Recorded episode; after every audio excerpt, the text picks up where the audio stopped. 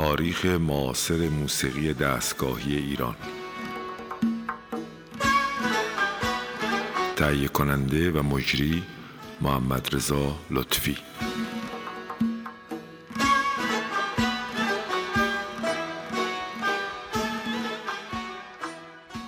سلام بر شنوندگان عزیز رادیو فرهنگ. برنامه موسیقی معاصر رو پی می‌گیریم. که در سومین برنامه زمان رو به معرفی زحمات هنرمند گرامی جناب آقای مجید کیانی دادیم و این برنامه رو هنوز روی سنتور نوازی ایشون و زحمات ایشون و مکتب سنتور و تغییراتی که در سنتور نوازی ایجاد شد از سالهای پنجاه به این طرف و امروزه یک ساختمان جدیدی برای سنتور نوازی در کنار سنتور نوازی هنرستانی یا شیوه سنتور نوازی با نمد ایجاد شد و ما سعیمون اینه که در این حال که راجع به جناب آقای کیانی صحبت کنیم مسئله تحولات و تغییراتی که سنتور نوازی در این 70 80 سال اخیر تغییر کرده اون رو هم در کنار این مسئله بازگو کنیم. در رابطه با آقای کیانی همجور که در برنامه گذشته گفتیم جناب آقای کیانی با وارد شدن به دانشکده هنرهای زیبا فضای ذهنیشون و برخوردشون به موسیقی تغییر کرد و این تغییر رفته رفته بیشتر شد و با آموزش هایی که دیدم و بررسی و تطبعی که در مکتب سما حضور پدر و سما حضور فسر ایجاد کردند. آشنایی بیشتر با این نوع فضای موسیقی و معنویت پشتش جناب آقای کیانی رو به این سمت به صورت کامل کشید و تأثیرات جناب آقای کیانی در تاریخ معاصر موسیقی ما بسیار چشمگیر و مهم بوده. در دانشکده هنرهای زیبا رسم بر این بود که سال اول و سال دوم رو جناب آقای دکتر صفت تدریس می‌کردن و سال سوم و سال چهارم رو جناب آقای برومن تدریس می‌کردن. سال اول و دوم رو که جناب آقای دکتر صفت تدریس می‌کردن دستگاه شور و همایون رو تدریس می‌کردن و سال سوم و چهارم رو جناب آقای برومند ماهور و چارگار تدریس می‌کردن و اگر وقت اضافه میآمد کمی هم نوا تدریس می‌کردن که همیشه همون نوا خاتمه پیدا نمی‌کرد چون بیش از یکی دو هفته بیشتر از ترم نمونده بود و ما بخشای اولیه نوا رو اونجا اجرا کردیم. تأثیر مجید کیانی رو باید ما در درجه اول در این زمینه مدیون آقای دکتر صفت بدونیم. آقای دکتر صفت در گذشته های دور هنگامی که جوان بودن و در اون تب و تاب های جنبش های اجتماعی و سیاسی و فرهنگی و هنری حتی در حرکت بودن شرایط خاصی بود که همونجور که در برنامه گذشته اشاره کردیم بیشتر جوان ها متأثر از این حرکت ها و نگاه ها بودند آقای دکتر صفت هم مثل بقیه جوانان اون روزگار از این مسئله مبرا نمی‌تونستند باشند زندگی اولی آقای دکتر صفت اگر بخوایم ما در رابطه با نواخت سنتورش در نظر بگیریم که شاگرد مکتب جناب سبا ابوالحسن خان سبا بوده می‌بینیم که اجراها و نگاه دکتر صفت هم درست مشابه است با نگاه جناب آقای پایبر شادروان پایبر. و این دو هم با هم دوستی خیلی دیرینه داشتن و به اضافه اینکه در یک مکتب کار می‌کردن شاگرد سبا بودن. و همچنین کار اداریشون هم در اداره مالیه کار مشترک بود. هر دوشون در اداره مالیه کار سرممیزی حسابداری می‌کردن و دوستی اینها دوستی دیرینه بود و همدیگه رو می‌دیدن و از همدیگه متاثر بودن. در مجلات موزیک اون دوره اگر که شما یک بررسی بکنید نگاه اون موقع دکتر صفت رو به خوبی نسبت به تئوری موسیقی ایرانی مکتب وزیری و دفاع از مکتب وزیری و دفاع از اون نوع موسیقی به خوبی می‌تونین مشاهده کنین. و دکتر صفت در یک شاید حادثه تاریخی شاید در یک نگرش تاریخی یه تغییرات بنیادی ذهنشون ایجاد کرد و بلخص بعد از اینکه به فرانسه رفتن برای تحصیلات و در فرانسه بیشتر این نگاه که نگاه ردیفی و نگاه اصولی نسبت به موسیقی بود رو در خودشون بازیافت کردند. جناب آقای دکتر صفت در رابطه با توضیحاتی که برای همه ما در دانشکده سال اول و دوم می‌دادن توضیح دفاع از ردیف های موسیقی ایرانی استایل موسیقی قدیمی بازگشت به اون فضای موسیقی اصیل و موسیقی دستگاهی ردیف شده ما و اون چابکی اجراها سرعت اجراها و توجه به کیفیت و زیرساختا و باطن موسیقی بود. ما در یک جمله می‌تونیم اینو ابراز کنیم که همه ما بی اندازه در این محدوده متأثر از آقای دکتر صفت بودیم و در ذهن ما تاثیرات بسیار مثبتی در روند کار موسیقی ما ایشون انجام دادن. جناب آقای کیانی بیشتر از هر کسی دیگه این تأثیر رو دریافت کرد چرا که خود آقای دکتر صفت سنتور می نواخت و آقای کیانی هم سازشون سنتور بود و تدریس بدون نمد به وسیله آقای دکتر صفت و تأثیرات خیلی عمده که آقای کیانی از آقای دکتر صفت گرفتن باعث شد که ذهنیت آقای کیانی در دانشکده هنر زیبا به خصوص سال اول و دوم بسیار بارز بود. در سال سه و چهار هم این تاثیرات به وسیله آقای دکتر برومند روی ایشان گذاشته شد و در اونجا باز دریچه های جدیدی رو در رابطه با سنتور کشف کردند چرا که جناب آقای نورعلی برومند مدت 14 سال شاگرد حبیب سماعی بود. و این نکته هم باید فراموش نکنیم که 14 سال زمان زیادیه و تقریبا می‌تونم بگم هیچ کدوم از شاگردهای حبیب سماعی به اندازه جناب آقای برومند شاگردی نکردن. اگر بخوایم نقش آقای کیانی رو بدون در نظر گرفتن زحمات سما حضور و حبیب سماعی و به دنبالش تاثیر آقای دکتر صفت و به دنبالش تاثیر آقای برومند و به دنبالش تاثیر ملاقات هایی که خود جناب آقای کیانی با جناب آقای عبدالرسولی داشتن که از شاگردان حبیب بودن با جناب قباد زفر داشتن که از شاگردان حبیب سمایی بودن. همه اینا رو که در نظر بگیریم می‌بینیم که کیانی از یک تاریخی به دنبال این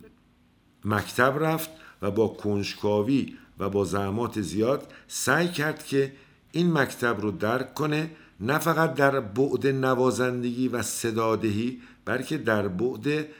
معنویت این راه و به خصوص بارز بودن مسئله ردیف و حال ردیف و درونیات ردیف و آشنایی بیشتر با ردیف که کیانی در واقع در این زمینه بسیار بسیار زحمت کشیده و می‌تونیم بگیم که در طی این پنجاه سال اخیر هیچ نوازنده سنتوری ما نداریم که به اندازه مجید کیانی قورو بررسی کرده باشه ردیف میرزا عبدالله رو و مطالعه رو ردیف های دیگه و مکاتب سنتور و ایشون رو می‌تونیم سرفصلی بنامیم در رابطه با نوازنده سنتوری که از یک سو دوره های هنرستانی و دوره های بانمد و دوره های وزیری رو گذرونده و از یک سو به دنبال ردیف میرزا عبدالله از طریق جناب آقای برومند رفته و از یک سو هم حبیب سمایی رو از طریق آقای دکتر صفت و بعد برومند و دیگر شاگردای حبیب دنبال کرده. ما در اینجا برای اینکه در کنار کار آقای کیانی و زحماتی که کشیدن بتونیم این روند سنتور رو هم نگاه کنیم به یک قطعه از سنتور نوازی به نام تلیعه کامران میریم و این کار رو با هم میشنویم و برنامه رو پی می‌گیریم.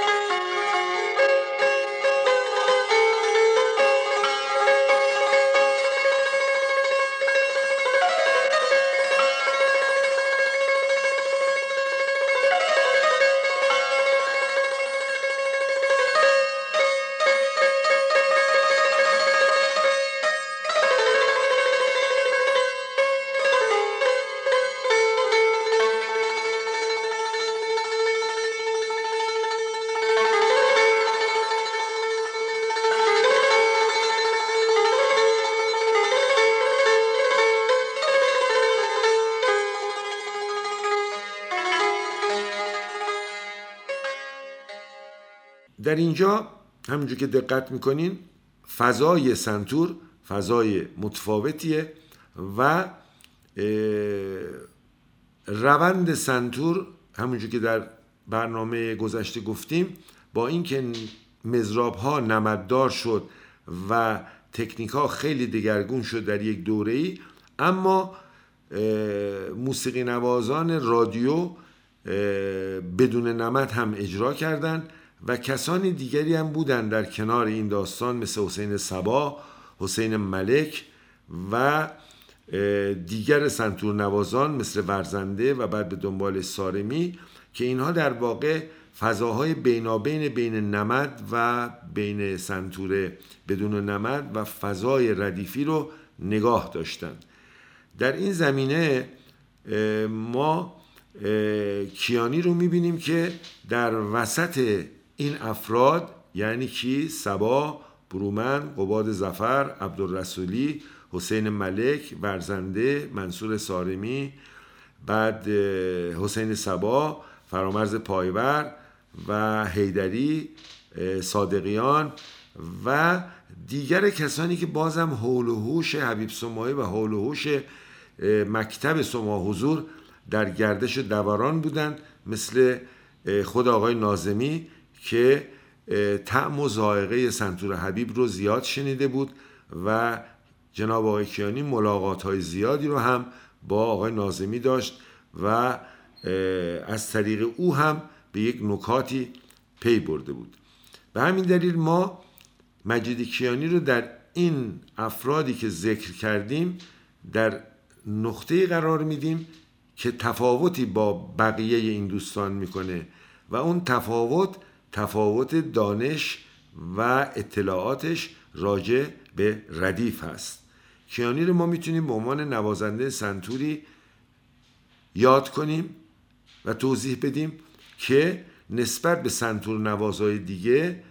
این ارجعیت رو داشت و این اهمیت رو داشت که ردیف میرزا عبدالله رو برای اولین بار بدون نمد با توجه به مطالعاتی که روی حبیب سمایی کرده بود تلاش کرد که ردیف میرزا عبدالله رو با کمک آقای برومند به زائقه سنتور نوازها نزدیک کنه و خوشایند کنه و امروزه ما این تفاوت رو در مورد سازکیانی قائل هستیم. اگرچه نوازنده های دیگه مانند جناب پایور و دیگر دوستان در همین عرصه ردیف رو میشناختن. اما هیچ کس ما تو این سنتور نوازان نداریم که سینه به سینه آموزش ردیف میرزا عبدالله رو که برای تار و ستار بوده رو به سنتور در بیاره و در ادامه کار مجید کیانی است که خیلی از افراد بعد از ایشان با ردیف میرزا عبدالله با شیوه حبیب سماعی تونستن با ردیف این مرد بزرگ آشنایی پیدا بکنن. به همین ما در اینجا یک قطعه دیگه رو از حسین ملک استفاده می‌کنیم که ما این قطعه رو از چهار مزرابش انتخاب کردیم پخش می‌کنیم و می‌دونیم که حسین ملک بدون نمد سنتور می‌زد و او هم به صورت غیر مستقیم متأثر از حبیب سمایی بود. و یک نکته رو باید بگم که کلیه این سنتور نوازایی که ما تو این برنامه ها استفاده می‌کنیم قشنگ مشهوده که تحت تاثیر حبیب سمایی بودن. به دلیلی که حبیب سمایی در اون بیسیم نجف آباد هر هفته یک تکنوازی داشت و افرادی مانند ورزنده به گفته خودشون در شهر خودشون سنتور نوازی را از طریق رادیو و اجرای ساز حبیب یاد گرفتن استادی نداشتن به همین دلیل ما تاثیر ساز حبیب رو در توی همه اینها می‌بینیم. اونایی که با حبیب مستقیم کار کرده بودن مثل سبا، برومن، قباد زفر، عبدالرسولی و افرادی که از مکتب سما حضور و حبیب سمایی بهره برده بودند مثل منصور سارمی، برزنده، حسین ملک و بعضی ها باز مستقیم آموزش دیده بودند و یاد گرفته بودند همه اینا در واقع در یک مختصاتی با هم دیگه شباهت دارن. در همین قطعه که چهار مزراب حسین ملک رو پخش می‌کنیم یعنی اون چهار مزراب در واقع چهار مزراب حبیب سماییه که با ذوق حسین ملک آغشته شده. من حسین ملک رو یک بار در واقع منزل دوست و هنرمند گرامی آقای شجریان ملاقات کردم و در اونجا سنتورشون حضوری شنیدم و سنتور حضوریشون اصولا خیلی گیرا و دلنشین تر بود تا ضبط. به خاطر اینکه ضبط های بدون نمد با مزراب تنها مزراب لخت در واقع هنوز تکنیک های ضبط انقدر خوب نشده بود که سنتور طبیعی رو بتونه خیلی خوب ضبط کنه و فرکانسی های زیادی رو به ضبط منتقل می‌کرد که زوایدی بود برای این نوع سازهای آکوستیک. با همدیگه به این چهار مزراب از حسین ملک گوش می‌کنیم و برنامه جناب مجیدی کیانی رو در کنار تاریخ سنتور نوازی دنبال خواهیم کرد.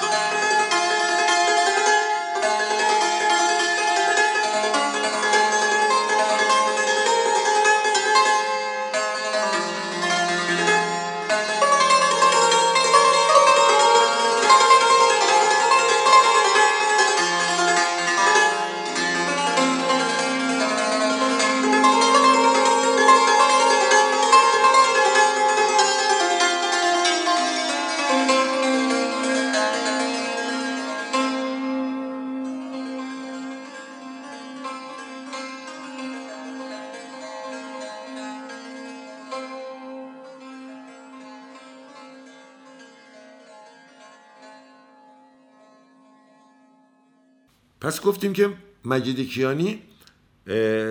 تأثیرات خودش رو از دانشکده هنر زیبا شروع کرد و ادامه داد تا زمانی که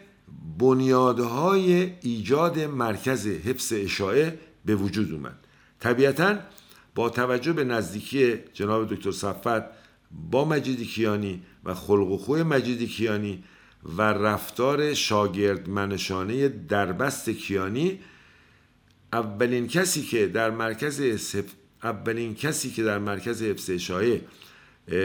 به استخدام این واحد در اومد جناب آقای مجید کیانی بود که پایه های موسیقی قدیمی به وسیله جناب دکتر صفت و کیانی گذاشته شد. کیانی هر روز در مرکز افسشایی می آمد و این امکان دکتر صفت برایشون به وجود آورده بود که هر روز بتونه در اونجا روی حبیب سمایی کار کنه و خود دکتر صفت هم در اجرای حبیب سمایی و نکات بارز اجرای حبیب سمایی واقعا فوقالعاده بود و من در سر کلاس های دکتر صفت بودم. وقتی که راجع به حبیب سمایی صحبت می‌کرده و مثالهایی که می‌زده مثالها خیلی دقیق بود. نوع تمرکز درش خیلی مهم بود. حال مزراب خیلی مهم بود و باطن موسیقی خیلی برای دکتر صفت اهمیت داشت. اینا رو ما نباید نادیده بگیریم و تاثیر دکتر صفت رو در جای درستش باید بگیم و به جرأت میگم که نقش آقای دکتر صفت در باز کردن فضای موسیقی ایرانی در این نوع خودش می‌تونم بگم که به جرأت تک بود. این برنامه رو با ساز دیگری از مجید کیانی پخش می‌کنیم که در آواز کرد بیات زدن و برنامه رو در اینجا به پایان میرسونیم. روز و شب شما خوش باد. همه شما رو به خداوند متعال می سپارم